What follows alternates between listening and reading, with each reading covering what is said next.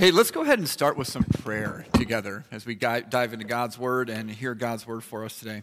Dear Lord, thank you for this morning. Thank you for everyone here. Uh, Lord, we want to stop and before we dive in, before we look, go any further, we just want to thank you for those uh, who have given their lives defending our country, uh, having our freedoms that we have here. Uh, we remember them today. And Lord, of course, we remember the ultimate price that you paid for our freedom. Lord, everything we do, everything we do as your followers is in light of that sacrifice. Help us as we keep walking forward to be willing to sacrifice as we follow you. In Jesus' name, all God's people said. Amen. Yeah, as Melody said, I grew up at Simi Covenant. I'm so glad to be here. It's an honor being here. It's a privilege being here. I love this place. I met my wife in this place. Went on mission trips. Gave my life to camp uh, or to Jesus at camp. Didn't give my life to camp. Uh, and uh, felt my call to ministry here while on a Mexico mission trip. And I went to school in Chicago, and then I worked in Minnesota for a few years, and then I was in Orange County. All that was doing youth ministry, and God was just growing me and changing me and shaping me and kind of forming me even as a pastor. And then about 13 years ago, uh, I moved to Modesto as a youth pastor. And um, you may think, Modesto, that doesn't sound very exciting. But it is. And the reason it's really exciting is because God is on the move. And so, about three years into being a youth pastor there, um, we really felt the Lord calling us to plant a church in Modesto. The church we were at wanted to plant a church. They didn't kick me out, they asked me to go do it. And so we went out and we started a brand new church in town called Covenant Grove. And our theme verse was John 15, 5. And it's Jesus saying, I am the vine. This is from the New Living Translation. I am the vine, you are the branches. Those who remain or abide or dwell in me, and I in them, will produce much fruit.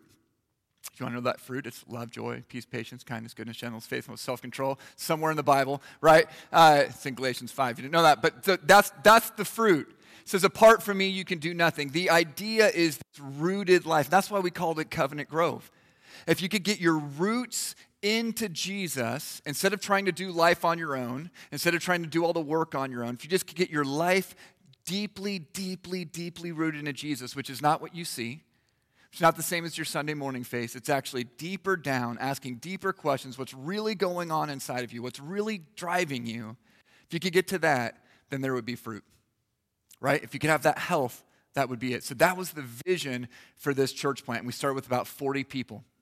And we started with about 46 people when we started. After four months, we had grown to 44 people. That's right. We had actually lost two people. And we had this moment where we thought, we're in big trouble. It's the middle of the recession. We're thinking, this is not going to work. And we got really scared. And we really had to kind of come to Jesus moment. I had to kind of come to Jesus moment where I'm saying, God, what's going on? What does this mean for my family? Am I even going to be able to make it financially? What's going to happen?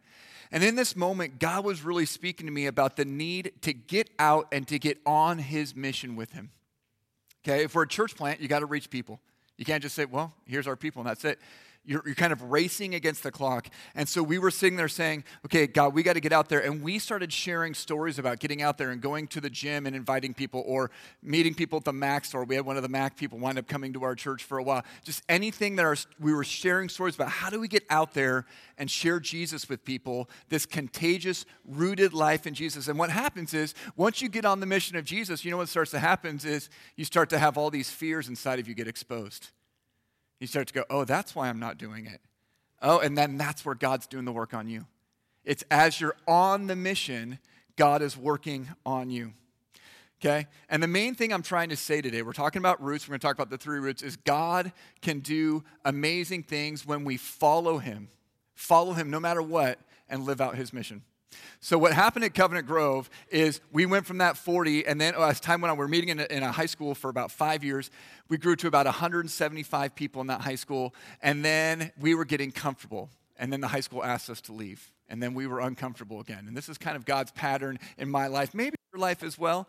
You just right as you're kind of getting comfortable, He goes, "I got something new for you," because we think, God, it's your job to make me comfortable, and God says, No, it's not.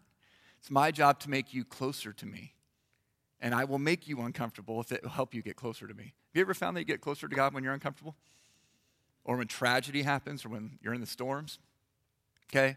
And, and then God's drawing you closer, right? And, and so God's doing this. And so we then had to, we actually ended up finding land, which was like really, really hard to do.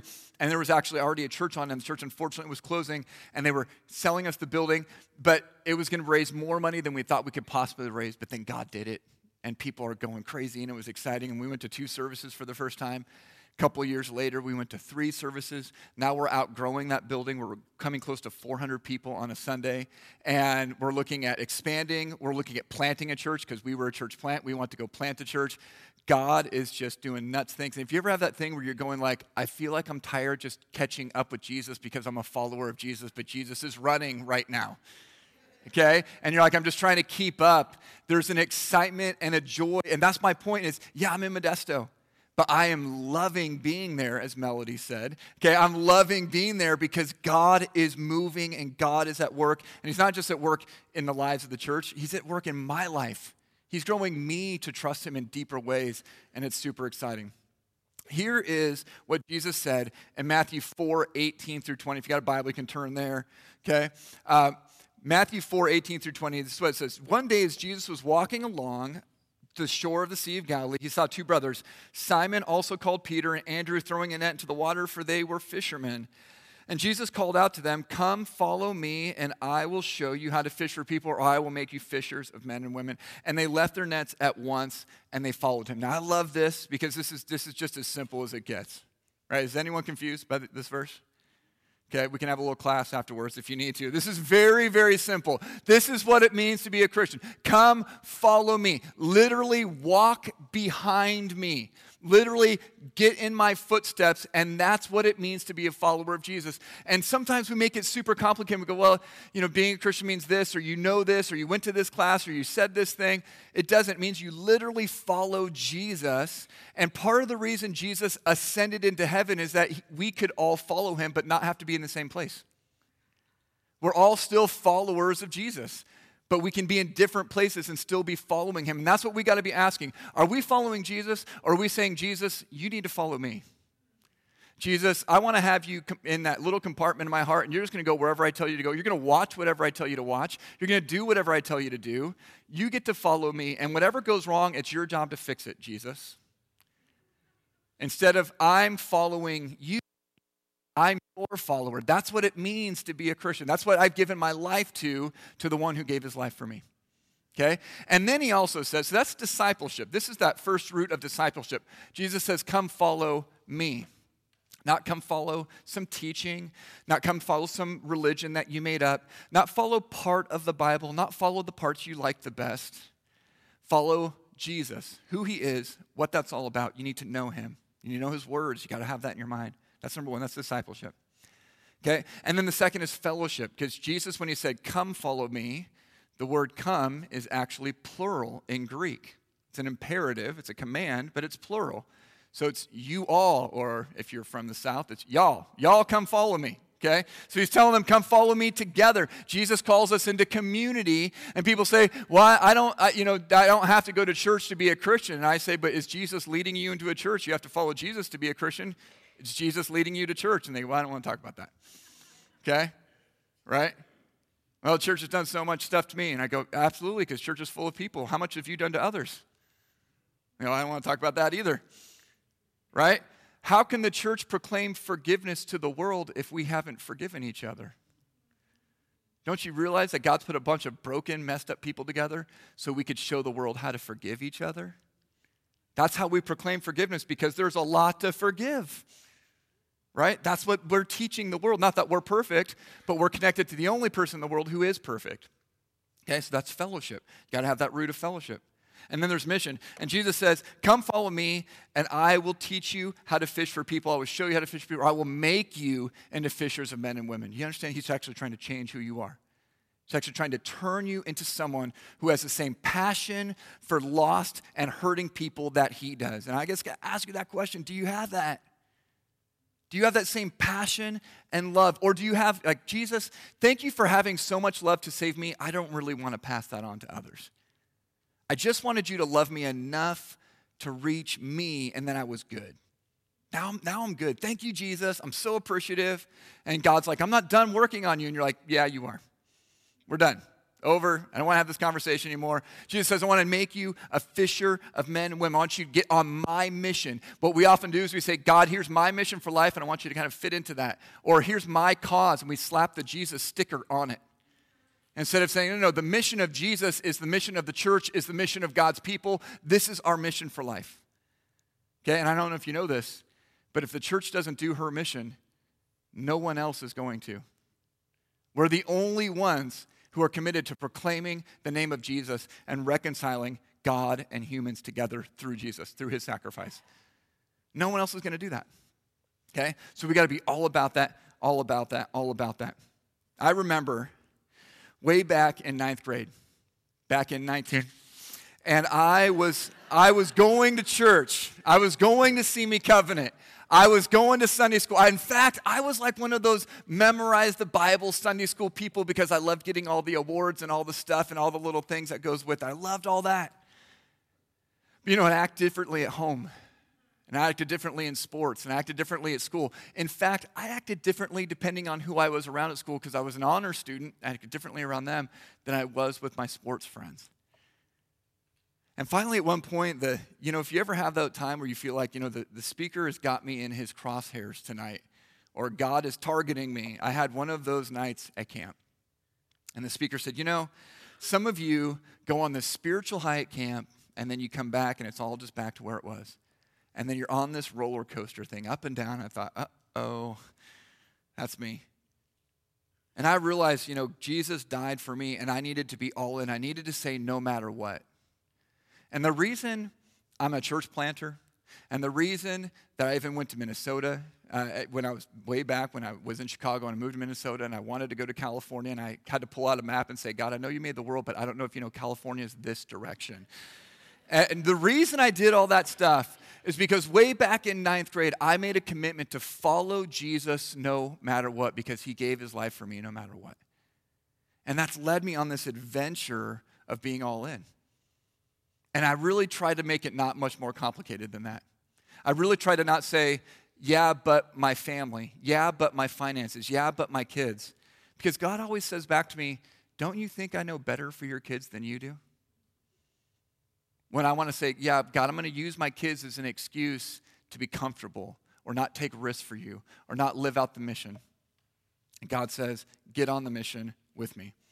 God can do amazing things when we follow him and live out his mission. Now, you might be saying to me, Scott, that sounds great. Love hearing your story, testimony, hallelujah. It's all good.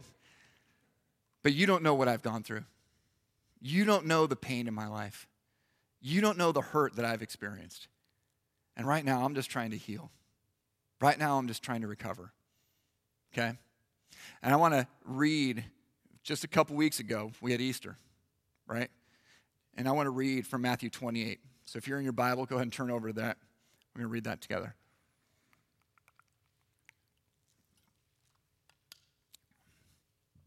This is after Jesus rose from the dead.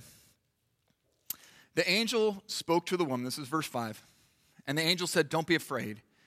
I know you're looking for Jesus who was crucified. He isn't here. He's risen from the dead, just as he said would happen. Come see where his body was lying, and now go quickly and tell his disciples that he is risen from the dead, and he's going ahead of you into Galilee.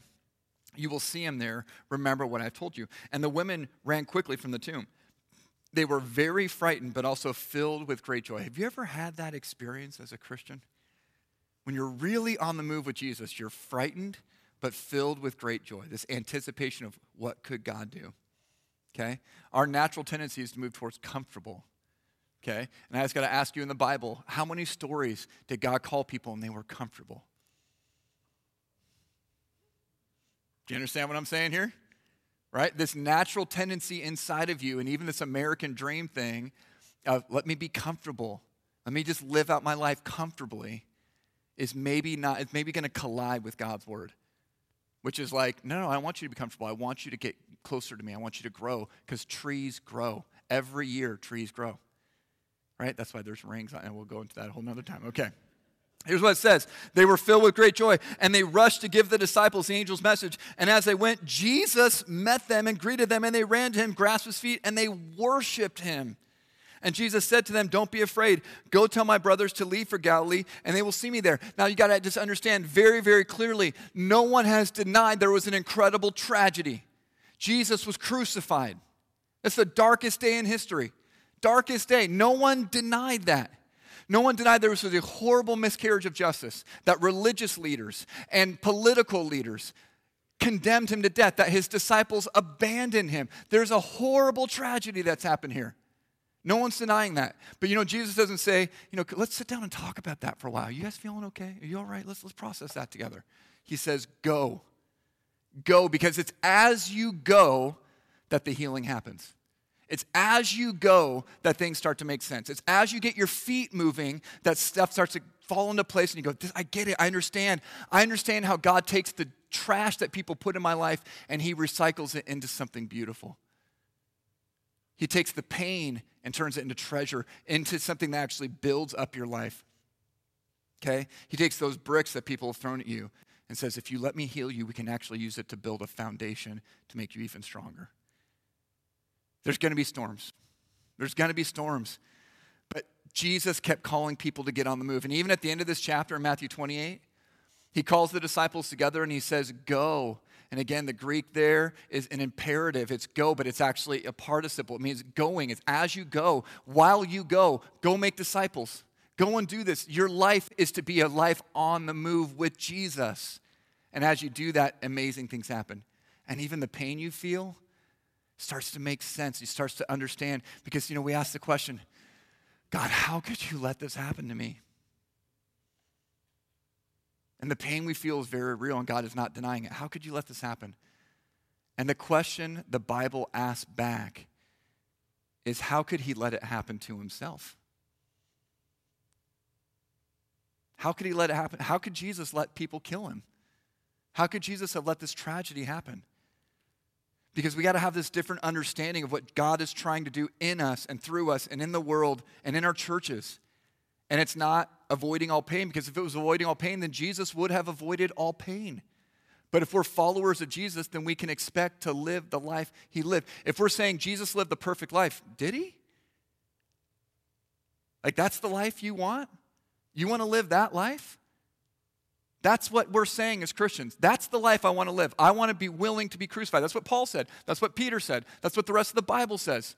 I want to know Christ, Paul says, and to share in his sufferings, is what Paul said. Becoming like him in his death, is what Paul said. I don't know if we really want that. I don't know if we're really comfortable with that. We're like, I want to quasi follow Jesus. I want a, the Diet Pepsi version of Jesus. I want kind of the light version, right? I want the Jesus loves me, this I know, not the take up your cross and follow me Jesus, right? I want that. I want that you know, it helps me because I'm hurting and God's trying to go, You are hurting, but the solution is to get on the move with me. And I think we misunderstand God. You know what? We are resurrection people. Is there an amen to that? Are we resurrection people? Wait, wait, wait a second. Wait a second. You're saying amen to something. I don't know if you understand what you're saying amen to. If you're resurrection people, not, not just Jesus' resurrection, your resurrection, God rebuilding things in your life, you know what has to happen before resurrection?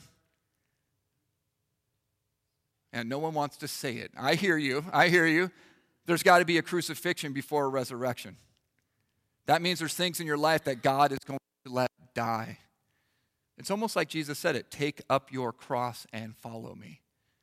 If anyone wants to be my follower, take up your cross and follow me. We're resurrection people, which means when we go through pain, when we go through suffering, when we go through injustice, God is getting ready to do a resurrection work in your life. We want God to take away all our pain, and we question God's goodness when He doesn't. And God's going, I'm preparing you for the work that's in you. He doesn't like the pain that's caused you. He didn't cause the pain that was caused to you. We often think that God caused it. He's not the cause of everything. Okay? If you've been a parent, you've been blamed for things that you didn't do, that your kids did, and they blamed you for them. Someone's saying amen now. Someone's saying amen now. And yet, those are the same people who say, God, why'd you let this happen? And God's going, You mean the person who ran into you? Like, I didn't cause that. That person's a bad driver. Okay, that's not my fault, but I'm here to help you and heal you and protect you, and, and, and I'm actually going to grow you through that pain and through that recovery. God doesn't waste it. But I think sometimes we misunderstand God. I think we misunderstand what God's up to. I think we misunderstand God's love. Growing up, I didn't have the greatest relationship with my dad. And, uh, and oh, here's, here's the point there uh, stay rooted to Christ in the storms. I didn't have the greatest relationship with my dad, and, and I knew he loved me, but I often felt like he was disappointed in me, and I was definitely scared of getting in trouble. I was just scared of getting in trouble all, all over the place. You know, I was scared at church, I was scared all over the place. I was especially scared with my dad. So one day I was riding my bike to school, this is in junior high, over the hillside, go Hawks, okay? And, and I'm riding my bike to school, and I cross the street. This is near Royal and Sycamore. And I cross the street, and I'm looking this way, and I look to the right because there's no crosswalk, and I look back to the left, and I don't know how it happened, but I think a car pulled out of the street, and I hit the car. Now, the car didn't hit me. I hit a moving car on my bike. That's hard to do, okay? I hit this bike. I go flying over the top. I land on the ground, no damage. Like, this is a miracle, right? And my first thought as a middle school kid is something happened, make sure I'm okay, and let's take responsibility for my actions. No, it was not. Absolutely not. My first thought is run, run. I'm going to get in trouble. I was so scared of being in trouble. I got to run. I got to run. But unfortunately, my bike tire looked like that. That's not my actual bike tire, but that's called a taco tire, right? Like I put, I look up and there it is. It's, I'm like, I'm in trouble. I'm in trouble. The guy, there's no cell phones back then. So the guy, are you okay? Are you okay? And I'm, yes, I'm okay, okay. And he says, let's load your bike in the car and I'll give you a ride home. Now, this is not a good thing to do, kids, okay? But back then, back then, it was kind of okay. So I, I'm dazed, I'm confused. I get in the car, it takes me home. And my mom's there, and she's like, "What happened?" And she's like super concerned for me, and I felt good. I felt good. Mom making me feel better. And and and she's there, and the guy leaves, and, and of course, what does my mom do? She calls my dad. Well, I'm scared. I'm going. What's going to happen now? So I go to my mom because she says my dad's coming home. I go to mom and I say, "I want to go to school." Mom was like, "Are you crazy?" And I was like, "No, I want to go. I'm fine. I'm totally fine. Totally fine. I want to go to school." So I go to school. Now, of course, this is junior high. This is middle school, right? I get to school and the tale has grown. We heard you died. You flipped eight times in the air. We already planned your funeral. We're kind of sad that you're alive because it was going to be so beautiful, right? The whole thing is like grown in the telling. I'm like, no, no, no, I'm fine, I'm fine, I'm fine. But of course, the one thing everyone's asking me is, what are you doing at school? Like, you had the perfect excuse not to go. And I'm like, no, I'm fine, I'm fine, I'm fine. But in my mind, I'm thinking, oh, I'm, I'm, what's going to happen tonight when I go home? I'm scared. School ends. I get home. My dad's not home. He had come home, but then he had gone back to work. And so I'm waiting, you know, and if you ever, as a kid, know it's like the clock is ticking, right? And the clock is ticking. And finally, as it gets close to dinner time, when my dad comes home, my mom says, Why don't you go take out the trash? So I go and I take out the trash. And as I go and I, in the side yard, I take out the trash because my bike is just trash, right? My bike is done and it's not going to be able to be repaired. And I take out the trash and I throw it in the trash can and I look to the left because I hadn't seen it on the way out. And there is a brand new bike with my name on it from my dad. And I realized my dad didn't come home to punish me that afternoon, he came home to provide for me. And as I came in from being outside, taking the trash in, my dad had come home. And I just came up and I gave him a big hug. And our relationship was not the same after that. And I didn't get changed immediately. But as time went on and as high school kind of went on, we took trips together. We spent time together. And, we, and to this day, my dad is one of my best friends in my life. Because I finally understood what he was trying to do in my life. And I wonder if you need to have that breakthrough moment with God where you can take your whole life, no matter how old you are, and look back and go, I get it now. Finally, I get it.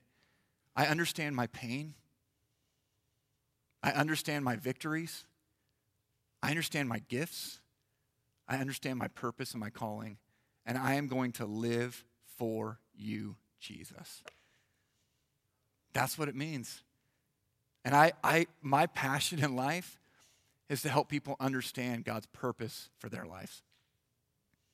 Because so many of us are trying to wrap God into our purpose instead of finding the freedom and joy of being wrapped into His purpose for life.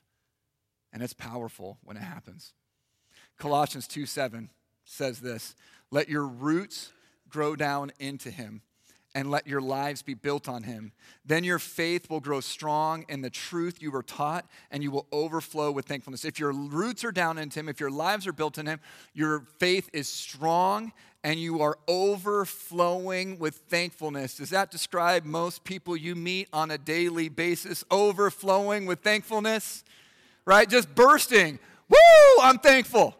Life is great. I'm just doing that. How are you doing? I'm great fine. Right? Does the world need this? Does the world need some roots? When you get your lives rooted in Him, then the fruit can come. But you know what we try and do? We even try and do this in church. We go, man, you seem to have joy growing on your tree. I'm going to pluck it right off of there. I want to take that fruit. I want to take that's mine. I'm going to steal that fruit, right? And suddenly the fruit starts to rot, starts to go bad in your hand. You need all three of those roots so that God's fruit, God's love, God's thankfulness can be overflowing in your life. God is trying to offer you. This is how to do it. Stop doing the, I checked that box, or I've done that thing, or I, I feel good about myself, and start really living that life following Jesus. All right? I want to. I'm to go up here. I'm to mess up these, these chairs up here. I'm sorry. I'm to have to do it, okay? So, can you guys still see me up here? Okay, so we're going to talk about, like, I want you to pretend this is like a car. Okay, this is like a car. Okay, so we got the we got shotgun, we got the back seat here. And I want to use this analogy like you're driving along in life, and the question is, where's Jesus in the car of your life? Where's Jesus in, in, in here? Okay?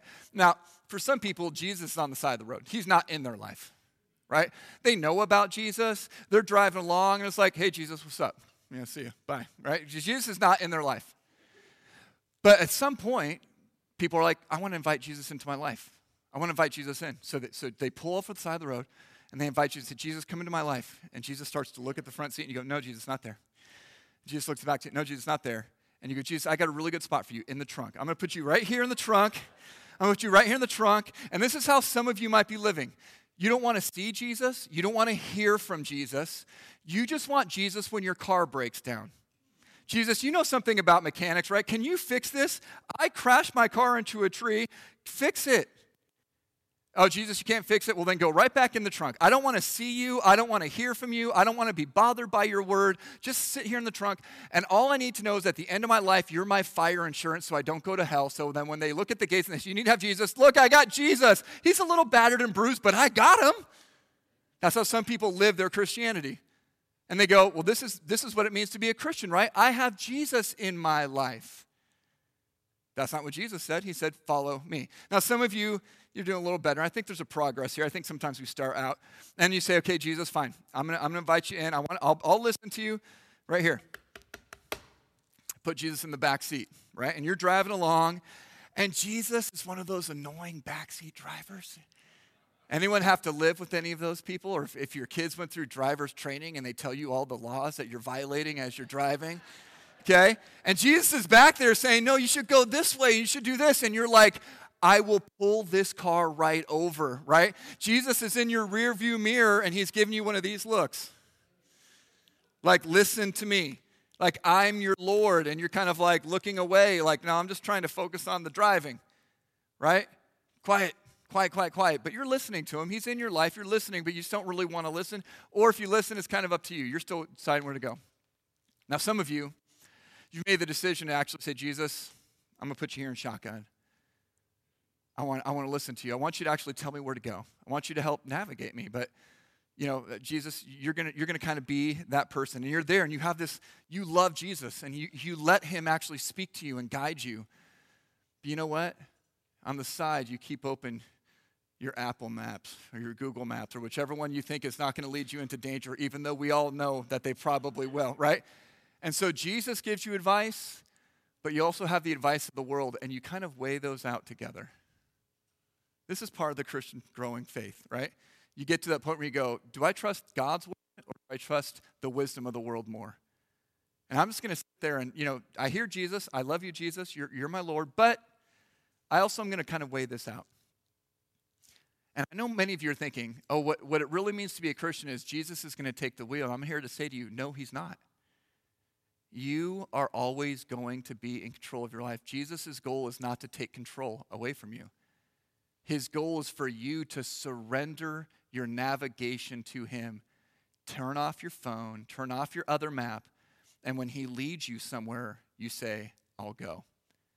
You keep your hand on the wheel, but He's going to tell you to go places you do not want to go. Are you willing to go? Christian history, the history of the church I'm in, the history of this church has been bold people who have been led by Jesus to go places they did not want to go, and they did, and the world is a better place because of it. Your life, have you had times where God has led you places you did not want to go? And when you went there out of faith, He made you stronger. Will you do it again and again and again? We are resurrection people. Live a rooted life in Him and watch the fruit that will spring up in your life. Let's pray. Dear Lord, thank you so much for today. Thank you for my brothers and sisters in this church. Thank you for this church and the lives that they've impacted and the life that they impacted in me. Thank you, God, for the faithfulness of the people here. And God, I just pray that your spirit will do a powerful, mighty work in people's hearts today. Lord, we love you. And we want to take that next step with you no matter what. In Jesus' name, amen.